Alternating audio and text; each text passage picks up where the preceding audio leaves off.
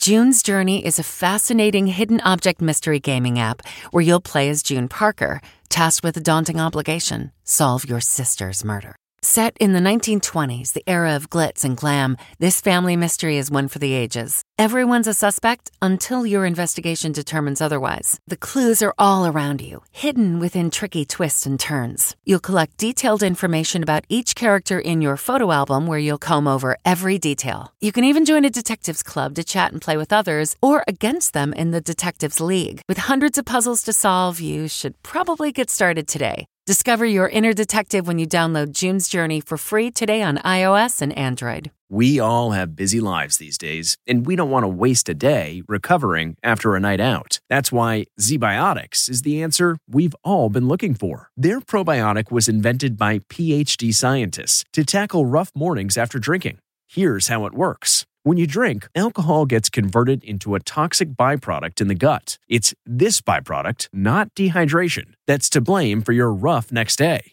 Pre alcohol produces an enzyme to break this byproduct down. This is a proactive solution that wards off feeling miserable the next day instead of a reactive approach like drinking electrolytes or eating greasy food. Enhance your mornings with ZBiotics. Go to zbiotics.com slash CBS to get 15% off your first order when you use code CBS at checkout. ZBiotics is backed with a 100% money back guarantee. So if you're unsatisfied for any reason, they'll refund your money. No questions asked. Remember to head to zbiotics.com slash CBS and use the code CBS at checkout for 15% off. Thank you, ZBiotics, for sponsoring this episode and our good times. CBS presents America Changed Forever with CBS News correspondent Jeff Pegues. Welcome to another edition of America Changed Forever, post 2022 midterm elections. We are recording this program at a time when votes are still being counted, so some results are shifting. Just keep that in mind. What a night. It wasn't a red wave, it was a red ripple. And what that means is that it looks like there are going to be narrow margins in both chambers of Congress. And what does that mean for this president? But first, let's start with a reporter who can give us the big picture of what's going on. Stef Kight, Axios politics reporter, is here. Stef, thanks for being with us. Thanks for having me. All right. So, in what ways did Washington change because of this midterm elections? It wasn't a red wave, it was a red ripple. It was. And, you know, we are still waiting for a few really critical states to finish counting their ballots uh, to really understand how the balance of power in Congress is really going to change um, moving forward. Obviously, as you pointed out, it was not the red wave that we were all anticipating. A lot of experts and you know people who follow elections really closely were anticipating there to be a very clear and decisive swing to the right that we would see clearly on election night and that has not been the case.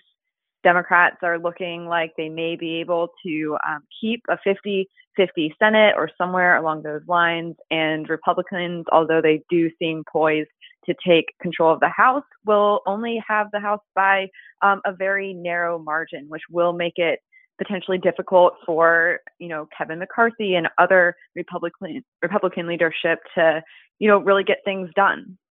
Well, some Republicans in the House have talked about investigations of the president or the administration, I should say, with the potential makeup of the House. Do you think that's going to happen?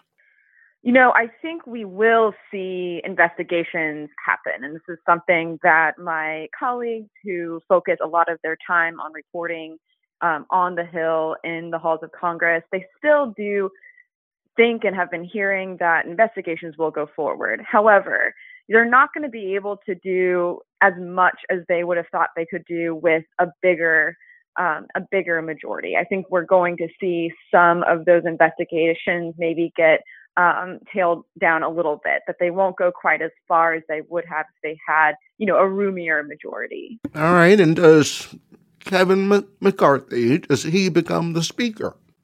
That is a big question and one we are tracking. And again, I think we are still waiting for these final tallies to come through so that Republicans have a real understanding of, of what those margins are actually going to be in the House. You know, if it was a red wave, of course, Kevin McCarthy, who was very involved in House campaigns this election cycle, who raised a lot of money for House campaigns this election cycle, it would have been no question that he would have been, you know, Speaker of the House at that point. That is certainly not a foregone conclusion anymore, and we're going to see more people try to take that spot given um, how disappointing this election has turned out to be for Republicans. It has certainly hurt Kevin McCarthy's chances of being Speaker, but that doesn't mean that he won't ultimately end up Speaker of the House down the line. But it's definitely more of a question than um, anyone anticipated it would have been. Well, it, it, it sounds like Kevin McCarthy is getting some of the blame for these losses, and and even though you look at some of the publications out there, you hear from some Republicans out there, and, and they're blaming former President Trump. You know, I think, you know, this is a blame game right now, and people are pointing fingers in many different directions. And certainly there is some blame being cast towards former President Donald Trump. Many of the candidates that he came out and supported, that he put his name behind, did not end up winning election, including, you know, many of the candidates who ran up and down the ballot, um, who had questioned the 2020 election, election results. Um, many of them did not end up winning elections. So there is certainly something to be said for the fact that Trump's involvement in these races did not necessarily help Republicans. But at the same time, given Kevin McCarthy's, you know, involvement in many, many House races, the amount of money he raised, he also is going to take some of the blame. So I don't think it is an either or. Both are certainly being blamed. And, you know, to your point, there are certainly going to be some camps who choose to put most of the blame on former President Trump, and there will be others who choose to blame Kevin McCarthy. As we look back on these midterms, was there a race that was a real surprise in your estimation? As we look back on this, I mean, I think really what will be the surprise is just how many races up and down the ballot Democrats were able to um, hold on to or even, you know, flip at the lower levels. One thing that I've been reporting on pretty closely is how state legislature races um, turned out. And that's another area where Democrats managed to make important inroads to state legislatures. We've seen the importance of state level governance um, when it comes to abortion rights issues, when it comes to how states responded to COVID um, and the different policies implemented there. We have also seen how state legislatures influence voting laws and election policies. So these state level races, although they don't always have the same level of attention as you know congressional races, these are going to be very important. And Democrats did manage to take control of chambers in Minnesota and Michigan and Pennsylvania, key states um, that could really make the difference moving forward. So that's one area where um, it was not anticipated that Democrats would be able to do as well as they did at the state level, but it's something that could be um, a game changer moving forward when it comes to state laws and policy. And that's really interesting. What what did the Democrats do differently this time around? There certainly was a lot more um, focus on these state level races, again, because of all of these issues driving the national political conversation, like abortion and voting rights. Um, those issues are directly impacted by these state level positions. And so that created a lot more attention. And we saw a lot more money being spent on these state level races, both state legislature, but also Secretary of State positions that oversee elections. So Democrats did start paying attention to these races in ways that they always they haven't always in the past. Historically, Republicans have been the party to most focus on these state level races, and they have dominated that space for a decade, having far more legislative seats across the country than Democrats. So I do think we're starting to see Democrats trying to claw back some of that control one seat at a time. Um, and being on the ground in states like Michigan and Minnesota had an impact. And on top of that, they were able to make inroads in states that did not have Republicans able to gerrymander those state legislative maps. And so that's another key factor um, that came into play when it comes to those state level races. What about Arizona? Um, have you have you been following that the elections out there closely, Stef?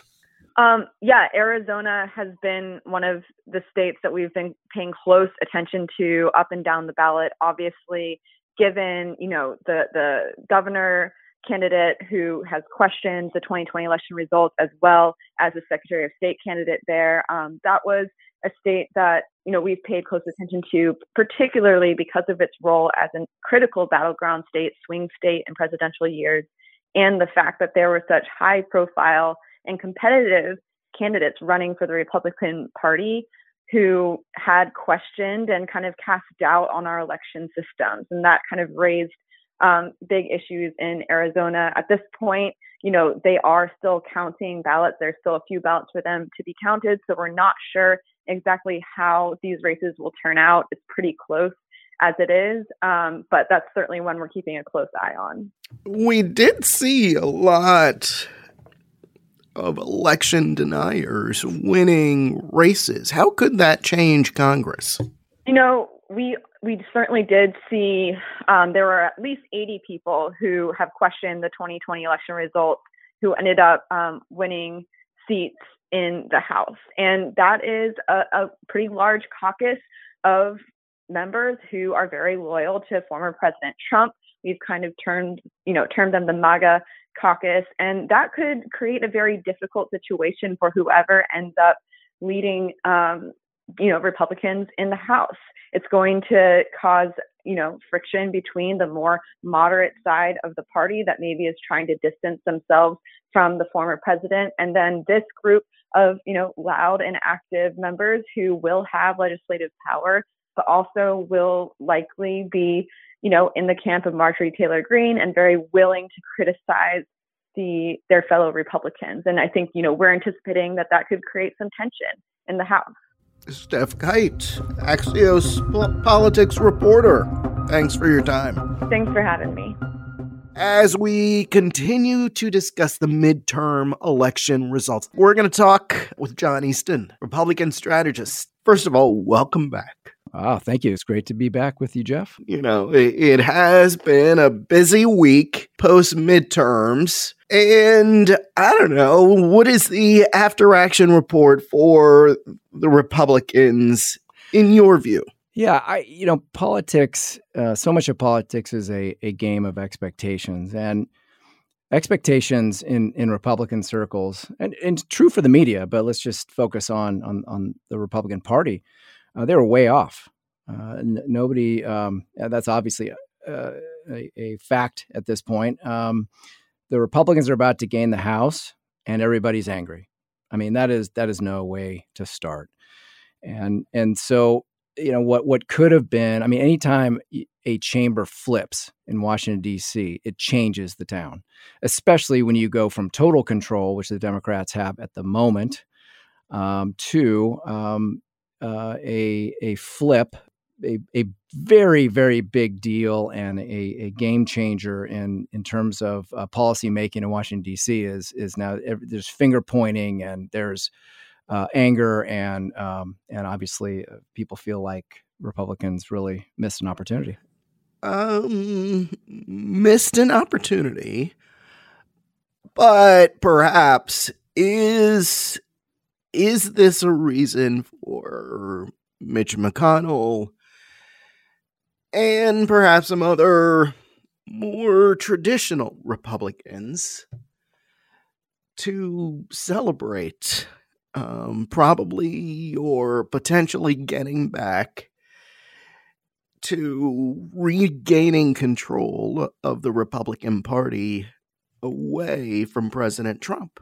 Well, yes, on, on a number of levels. I think that you you raise obviously the the big elephant in the room, Donald Trump, and there's so much. I mean, you open up the newspapers, uh, certainly day after election day, actually the, the days after election day, and there's a lot of blame headed his way, and and and and certainly some of it deserved. Um, and and I think that one thing you say about Mitch McConnell is he did throw up a flare uh, not that long ago that uh, candidate quality was going to be an issue in in this election, and he was right. He was right, and I think that uh, you know to, to put aside uh, Donald Trump for for a moment, I think part of the problem, I'll, and I'll just stick with the Republican Party at, at this moment. But but I think I think the Democrats do have this as well. There is a there is a problem with with candidate vetting, um, and I think I think it's gotten worse cycle after cycle, and and I think that um, the role that the parties played.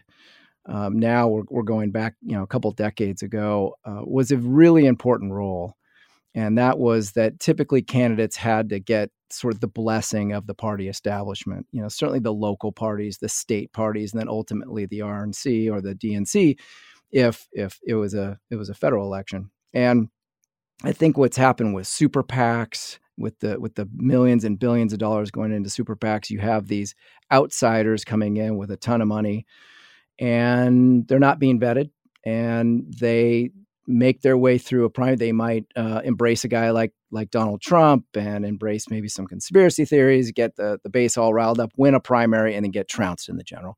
I think that there that has been happening in a lot of really important races. It, it has it has happened nearly every cycle uh, in in in memory for uh, for me, but there's definitely some some examples uh, from this cycle that I think that were, were just really, really unfortunate, very disappointing.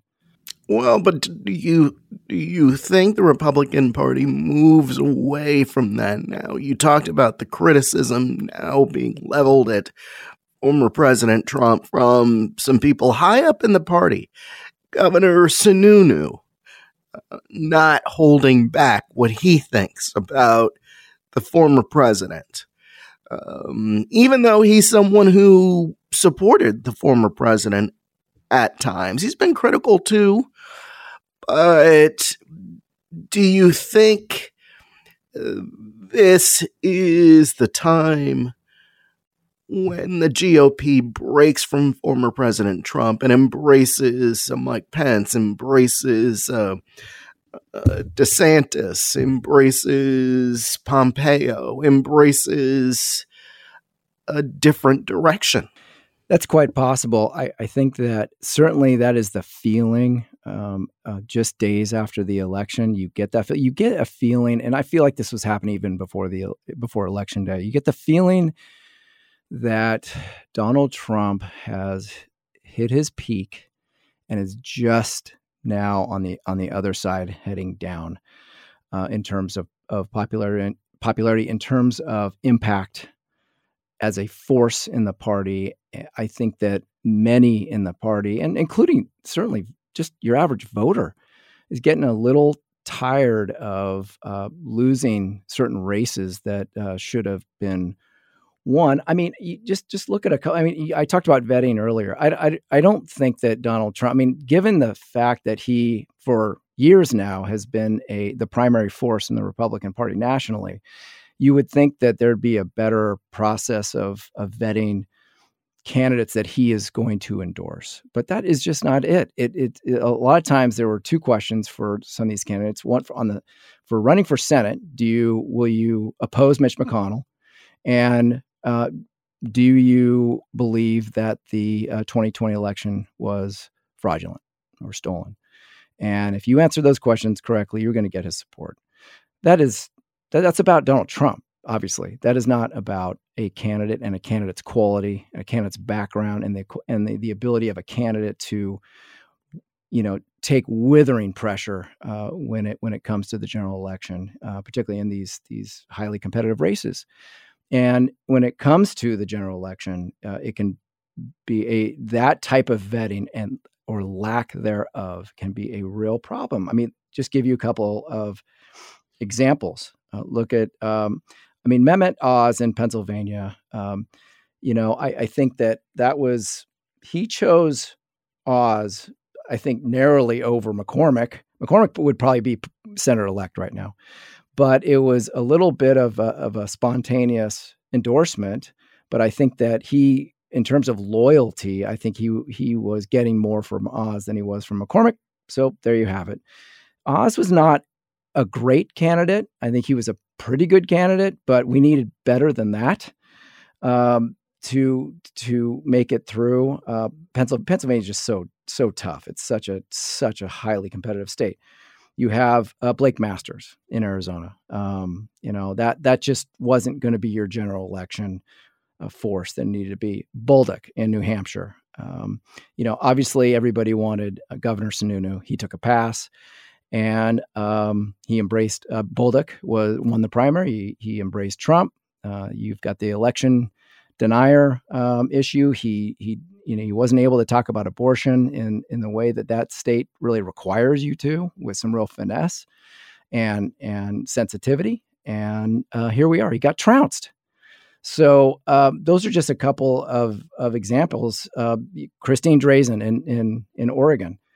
Um, I, I, think that she had a real shot in Oregon to capture that governor's race. And there was an independent in the race that was taking votes away from the Democratic nominee, and and the shot was was there, and it was hers for the taking. And I think she spent the last couple of weeks not not appealing to that independent voter that you have to have to win Oregon, but really just uh, beefing up her bona fides on the on on the Republican on the conservative side. That I mean, that's not going to you're, you're not going to get anywhere. You have to demonstrate that Oregon has this long history of, of independent um, public officials, and uh, you can't do that. So that is the the one of the biggest problems I think is lack of vetting of these candidates, whether they can really go the distance, and some of these candidates not willing to uh, there a bit of there's there's a fear there of of of the conservative interest groups, uh, wh- whether it's Right to Life or or or other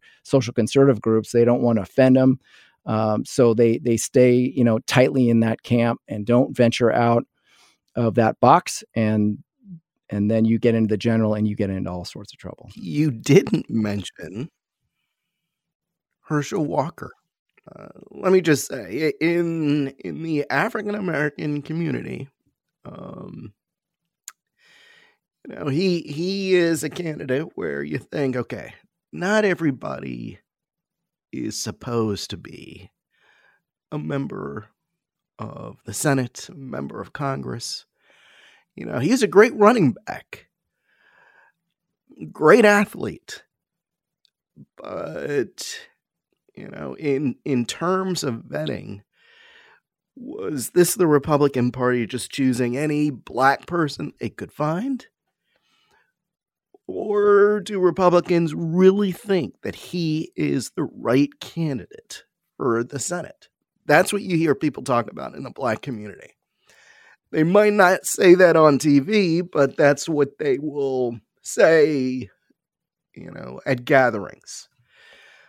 And yet he he's in a runoff.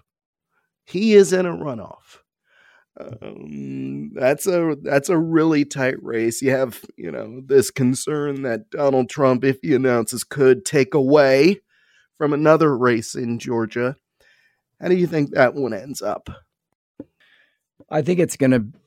I think that that race changed the moment it went into a runoff it changed dramatically. Uh, and and what happens in um, Nevada, um, obviously, let's put it this way: if if Georgia determine is going to determine control of the Senate, I think that um, that will factor into voters' minds. There's no question. There, there's no way that it can't. It did in 2020, and and it would again in 2022 if um, if it is not going to decide control of the Senate, I think that then it is a wholly different dynamic. It takes a little bit of the pressure off of of of, of the voters in terms of it being a, a national uh, decision. But I think that you know, Herschel Walker. I, the reason why it's hard for anyone to really say outside of Georgia uh, make a make a a really informed judgment on Herschel Walker's because he's got that celebrity about him. And we all know that on both the Republican side, the Democratic side, you know, celebrities tend to do quite well. Uh, you know, with with with some of these races, and we can go down the list. And, and well, we've got Donald Trump as one. He he's he was a TV celebrity and with no um, with no public service experience or public office experience. So I think that you know Georgia knows and has been he's been in their living rooms as a as a football legend uh, for most of, of, of these voters' lives, and and so it is a is a wholly different dynamic, and I think there's there's actually a real appeal uh, that that Herschel Walker has that goes beyond policy and politics, and they feel like they know him. So it's a that's a much more difficult judgment to make on on. I know what you're saying, uh, but I I do think that there is that a, uh, that that's a that's a major factor for Georgia voters that that that most states don't face uh, with with um, these races for Senate. Where do you think? Um, what kind of legislation? What kind of governing will happen with this particular makeup of Congress? Um, you know, there's uh, there's not a lot of room to maneuver in that. It's fairly both in the House and the Senate it's it's split right down the middle.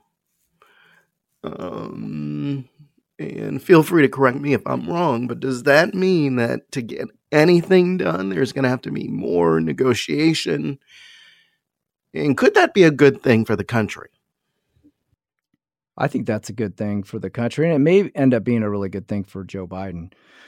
Uh, it's funny because I, I, think if there were two winners on election night, it was probably Joe Biden and, and Ron DeSantis, and and and because like Bill Clinton, like Barack Obama, um, when when the chamber when the House flipped, and in, in, in some cases the Senate too, but when the House flipped, now you've got a uh, a bogeyman. You have you have something to fight against, and that usually helps uh, politicians, particularly with their with their team. Um, you know, being being the Democratic Party in, in, in his case, and but I do feel like there should be, there always is room for agreement, room for uh, um, progress uh, that that that both sides can can work on. I was pretty disappointed by the president's remarks the day after election day. I watched it live uh, when he, when he gave his remarks from the from the East Room and took some questions. And they asked him if he was planning to do anything differently uh, now that uh, it appeared the Republicans had taken control of the House, and he said he said no. So y- you gotta you gotta say, wait a minute. The, the Democrats lose the House, albeit not as by as big as margin as as they were predicted to. Seventy five percent of Americans say we're on the wrong track, and he's and he says he's not going to do anything differently. Um, and in fact, he nearly ended any possibility of agreement on on energy production by saying, you know, I'm not going to walk away from historic commitments we just made to take on the climate crisis. That's not a compromisable issue to me. I don't know if compromisable is a word, but um, so you know that issue is probably the most important one to the to the American economy right now, and it was like he was taking it right off the table. Uh, he was too defensive about what he his accomplishments this year, and and there wasn't enough of of what he wanted to do, and certainly nothing about what they could do to work on together. I mean, he was saying, "I won't do this, I won't do this, I'll veto that," and I was like, "Okay." I think that there was a eh, there's a there's a much better way to go about that. I, I, will give him credit on characterizing the opposition in a slightly more tactful way. I, I mean, after using the. I mean, he literally said super, super mega MAGA Republicans. I, I remember mag, mega MAGA, but I haven't heard of super mega MAGA.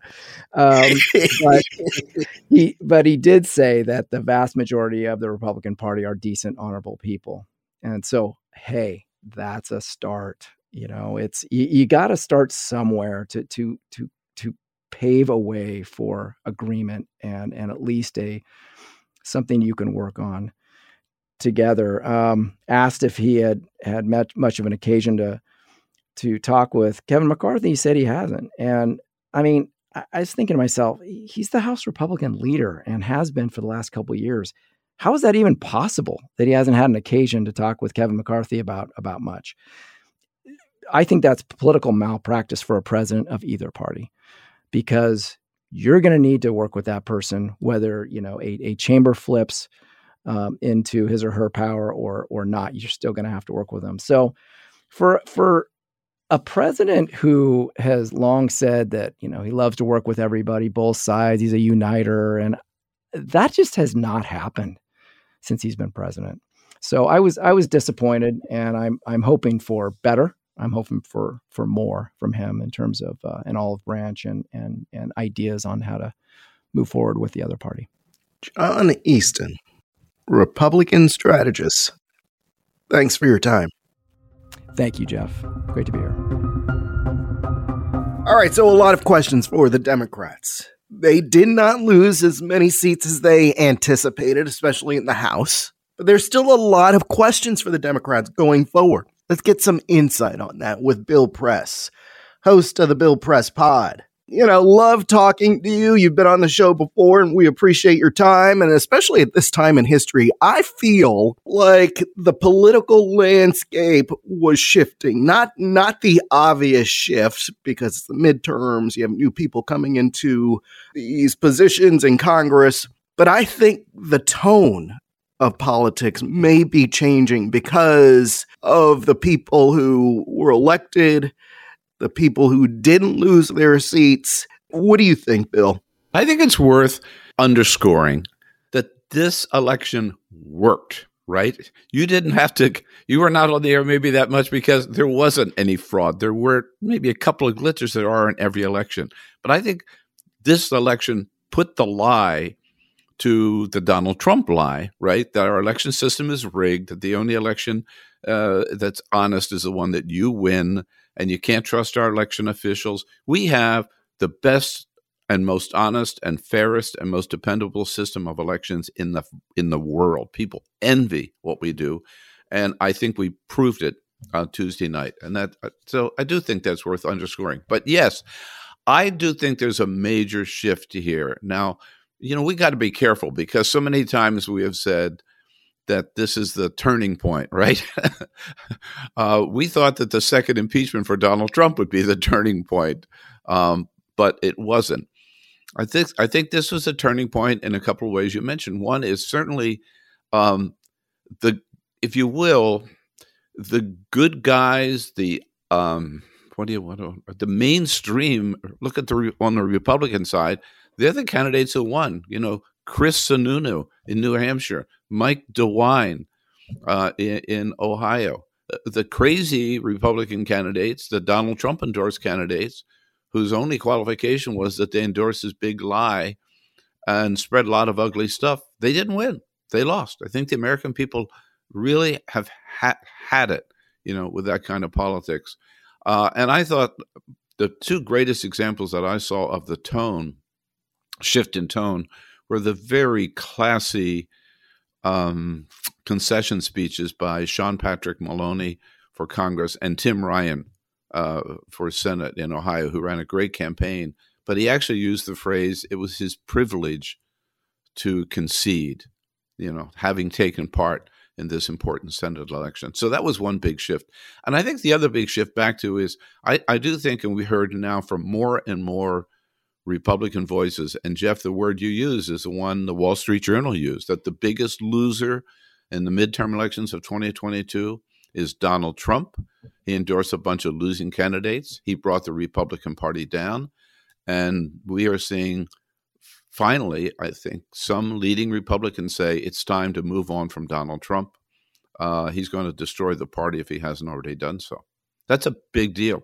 I I, I agree. I think um, and again, maybe I'm going out on a limb here, but I feel as if the fever has broken. The MAGA fever may have broken because of Tuesday night. And you mentioned Sean Patrick Maloney, you mentioned some Democrats and the way they graciously conceded.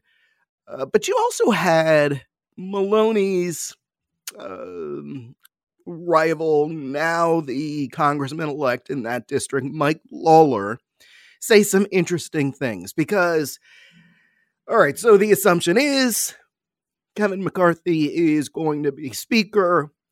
You have Ron Johnson, who was, you know, reelected in Wisconsin, saying on the stump before the election, uh, talking about investigation after mm-hmm. investigation after investigation. But you had Mike Lawler, who Democrats tried to paint as extreme, but yet uh, he was chosen by voters. Even he said, I'm not interested in these investigations. We need to go and get the work of the people done. That was refreshing to see because at this time in history, you know, the people of America, they can't afford investigation after ridiculous investigation after ridiculous investigation. They need work done on inflation, uh, and so many other issues affecting this country. Did did you see what Mike Lawler said, and and what do you think about his tone? It's it's not only Democrats, it's it's Republicans as well, seemingly extending an olive branch. Uh, well, uh, first of all, I did see what Mike Lawler said, and I was pleased to see that, and and relieved to see that. But I think it does raise the question. You also mentioned Ron Johnson uh, in the same breath. You know, um, with these investigations and Kevin McCarthy himself, a putative future speaker, although let's get back to that in just a second, has said one of their main agenda items are going to be countless hearings uh, into Hunter Biden. Jeff, you know as well as anybody, Ron Johnson already investigated Hunter Biden. They had a big Senate investigation chaired by Ron Johnson, and all they at their end of their report, they just they concluded that Hunter Biden was guilty of some quote awkward conduct. no criminal thing, no, no charges, no indictment, awkward conduct, right? That's as far as they could get. So uh, there are going there are still here's the the the, the danger that I see and maybe the reality. There are still many, many voices in the House who are going to be demanding these kind of investigations, who are de- demanding that they continue basically Trumpism. Uh, they're the Marjorie Taylor Greens and the Paul Gosars and the Matt Gaetzes of this world, and many, many of them were reelected. Uh, the fact that Kevin McCarthy um, did not deliver his 60 promised 60 new seats, pickup seats, it may be as little few as six pickup seats, means either that Kevin McCarthy will not be the speaker because they'll stab him in the back before he gets there, or if he is, that those extremist members of the Republican caucus are going to rule the day. They will they will force Kevin McCarthy basically to agree to any conditions that they put on his becoming speaker and those conditions will be continuing the ugly politics of Donald Trump. So I'm worried about that in, on the House side, particularly. Uh, yeah, I, and I can see why you would be. I mean, I think Americans should be worried about that because, damn it, we got a lot of, as you point out, we got a lot of serious things that we got to work on, right? And climate change and inflation and the economy and, you know, go go, go down the list. Um, we don't need we don't need to investigate Hunter Biden again. Yeah, and I think Governor Sununu of New Hampshire uh, made it pretty clear he, he he wasn't holding back his criticism of the former president, saying, "I thought we were going to have a red wave. It was more like a red ripple." Um, you know, he said, I, I, don't see a lot of people standing around waiting to be arm in arm with the former president going forward after after these results. You know, so I think if Kevin McCarthy is going to embrace or kiss up to the former president, that could be a problem for Kevin McCarthy. I agree. I think particularly it's a problem for the Republican Party. I love, by the way, Larry Hogan, who says it's time to get off the Trump Titanic. you know, yeah. Uh, yeah. they are not holding that, back the criticism, and some of it is funny. Some of uh. it is funny. You know, the former president is really good at nicknames, but now it's turning on him, and he's the butt of right. a lot of. Jokes. You know, when right the New now. York Post two days in a row. Well, first of all, the the the uh, uh, you know, the morning after the election, it was Ron DeSantis who was on the front page, and the headline in the New York Post. This is Rupert Murdoch, right? Who has who has been Mr. Trumpy for the last four or five years, but he puts Ron DeSantis on the front page with the uh, headline "The Future," right? Ron the Future, and then the next day, Thursday morning, two days after the election, it's Donald Trump looking like Humpty Dumpty on the front page of the New York Post, and the headline was Trumpty Dumpty. uh, that speaks volumes as to, I think, where, um, again, a lot of conservatives, a lot of Republicans are saying, this is poison. This guy's poison. Enough's enough, right? He saddled us with a bunch of unqualified, know nothing candidates in states that were winnable and we lost them all. So why should we stick with this guy? You know what, Jeff? It's going to be, I believe, a cold day in hell before Kevin Kevin McCarthy says that. Um, I, I, if I were advising him, I would tell him get on the bandwagon now with Larry Hogan and others and say, "Thank you, Donald Trump, but uh, you know, we loved it when you were around, but we got to move on, right? Got to move on." Yeah, I and I I think Mitch McConnell to to his credit he's tried to do that and i think obviously he will push even more to get the gop back on a track closer to what it has traditionally been don't you think? Absolutely. Yeah i wish mr McCon- mitch mcconnell would be more publicly critical of donald trump. Um, but for whatever reason, right, holding his caucus together, I guess, is the main reason. He's not. But we all know there's no love lost between Mitch McConnell and Donald Trump. Donald Trump attacks Mitch McConnell every every chance he can. By the way, very unfairly. Look, I'm a Democrat. I I I, I, don't. If I were in Kentucky, I wouldn't be voting for Mitch McConnell. But he's one of the smartest political leaders, one of the smartest and most able political leaders we've seen in the United States Senate. Um, he runs circles around Donald Trump when it comes to to to knowing politics, but but Trump can't stand that. And you know, Mitch McConnell doesn't have any love for Donald Trump. When Donald Trump also not only attacks Mitch McConnell, he attacks his wife in the in the most ugly, racist terms. Um, I think Mitch McConnell would be the happiest person on the planet to see um, somebody other than Donald Trump in 2024. I think the Republicans will see somebody other than Donald Trump. And, you know, as you acknowledge, you're a Democrat, which is kind of why I like asking you these questions about the Republicans.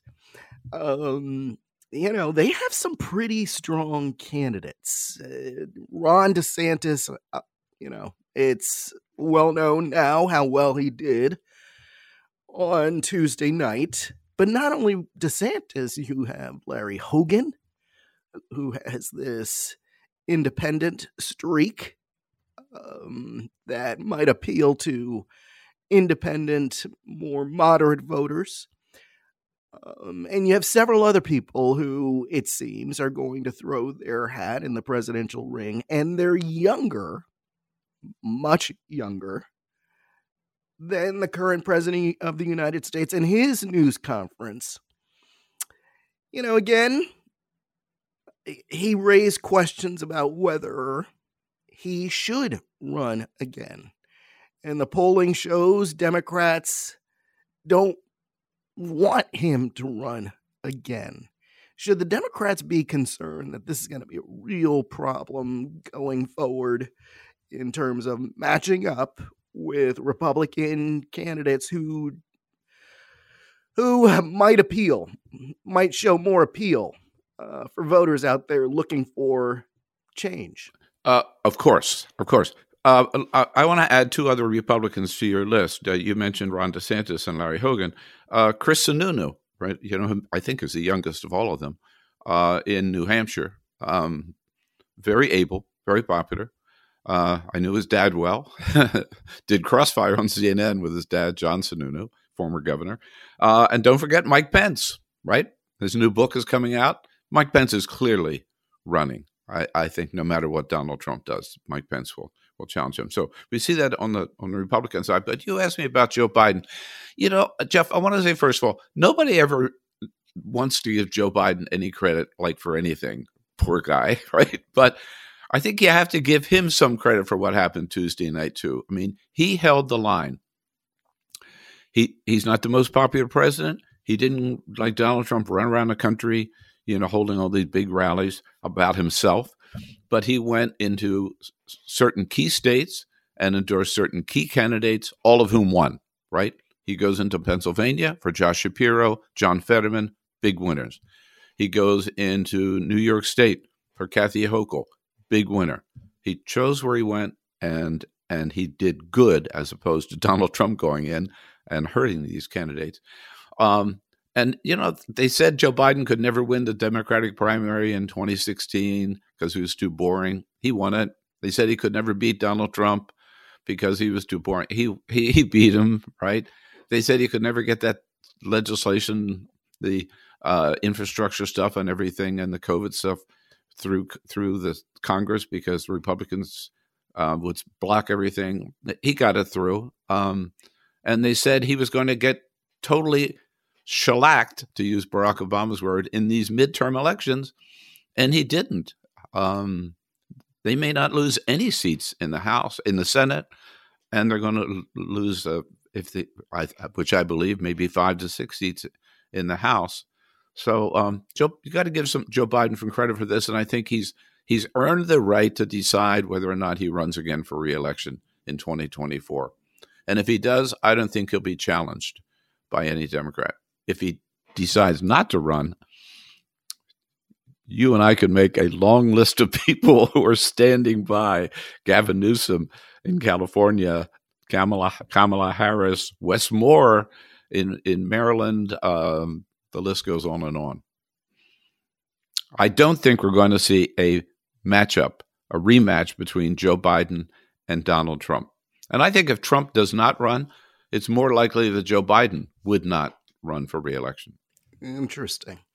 And President Biden said something that I thought was really interesting and could be a way for him to exit gracefully with history looking at his accomplishments favorably.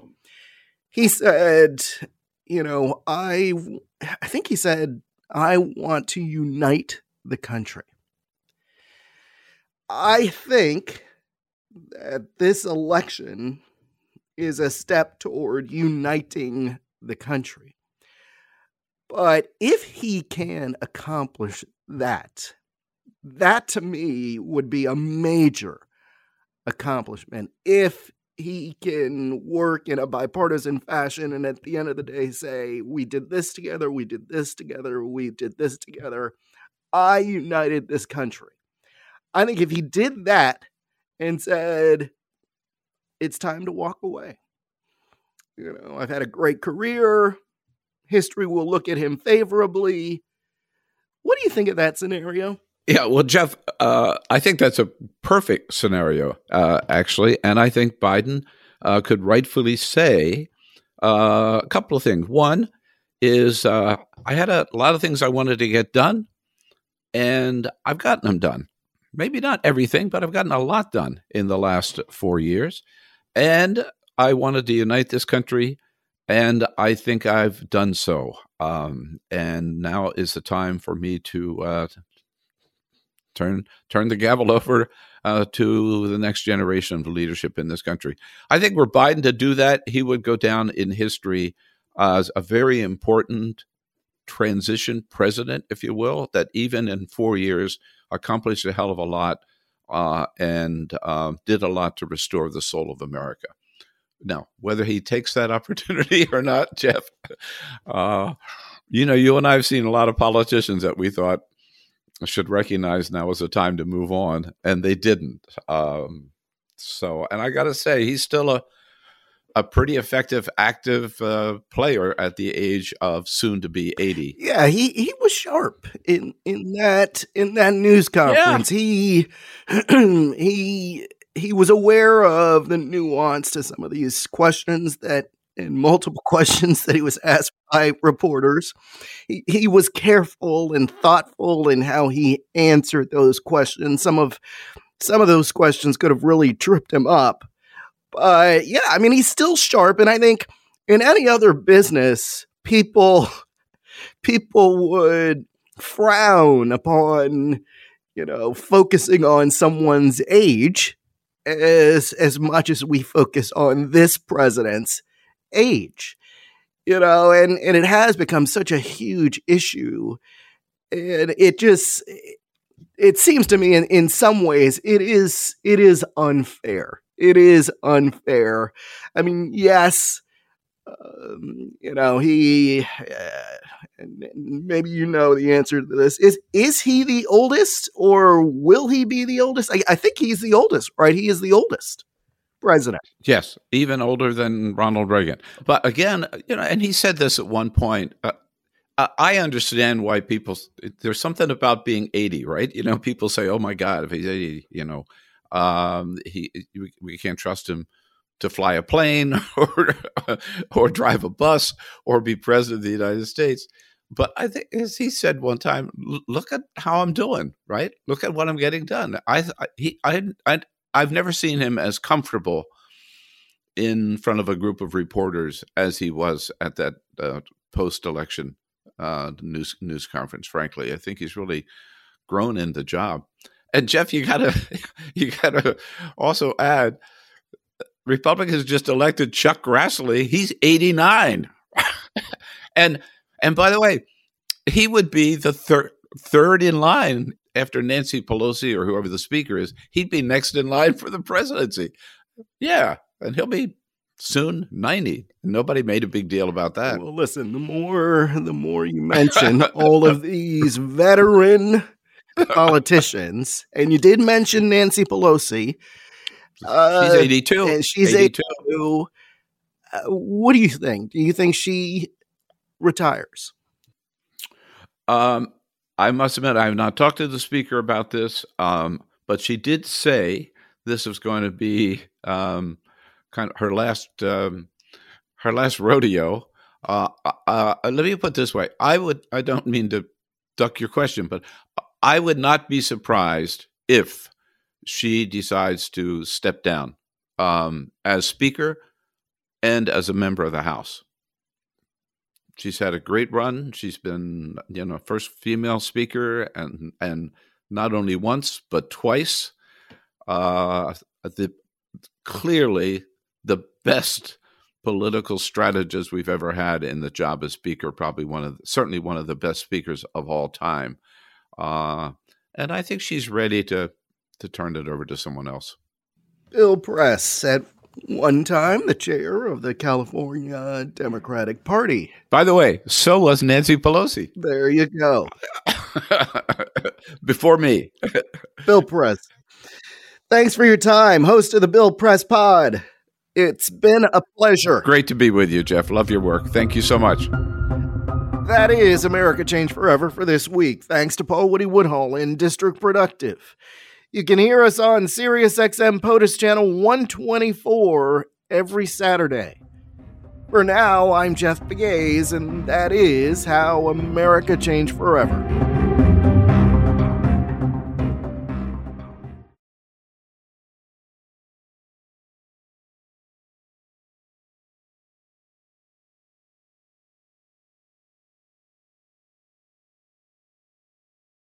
The early 2000s was a breeding ground for bad reality competition series. From shows like Kid Nation, CBS's weird Lord of the Flies style social experiment that took 40 kids to live by themselves in a ghost town, to The Swan, a horrifying concept where women spent months undergoing a physical transformation and then were made to compete in a beauty pageant. Hi, I'm Misha Brown, and I'm the host of Wondery's podcast, The Big Flop. Each episode, comedians join me to chronicle one of the biggest pop culture fails of all time and try to answer the age old question Who thought this was a good idea? Recently, on The Big Flop, we looked at the reality TV show The Swan. The problem this dream opportunity quickly became a viewing nightmare. They were isolated for weeks, berated, operated on, and then were ranked by a panel of judges. Follow The Big Flop on the Wondery app or wherever you get your podcasts. Hey, it's Matt Norlander with the CBS Sports Eye on College Basketball podcast, and it is tournament time, people. So listen to the one podcast that will cover every upset Cinderella, Bracket Buster, Sleeper. We've got it all covered, every round, reaction shows, all the way up through the championship game in Glendale, Arizona. To find us, search Eye on College Basketball podcast wherever you get your podcasts.